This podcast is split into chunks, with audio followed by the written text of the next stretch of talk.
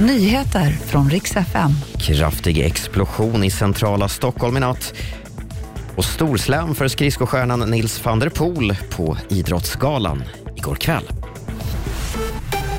God morgon. Vi ska börja med den kraftiga explosion som inträffade vid Nytorget i centrala Stockholm i natt. Boende i området vaknade vid halv fyra-tiden av en hög smäll och det var vid entrén till en restaurang som den här sprängladdningen detonerade. Ingen person har kommit till skada men huset har fått omfattande skador på fasaden och polisen tror att restaurangen var måltavlan för dådet.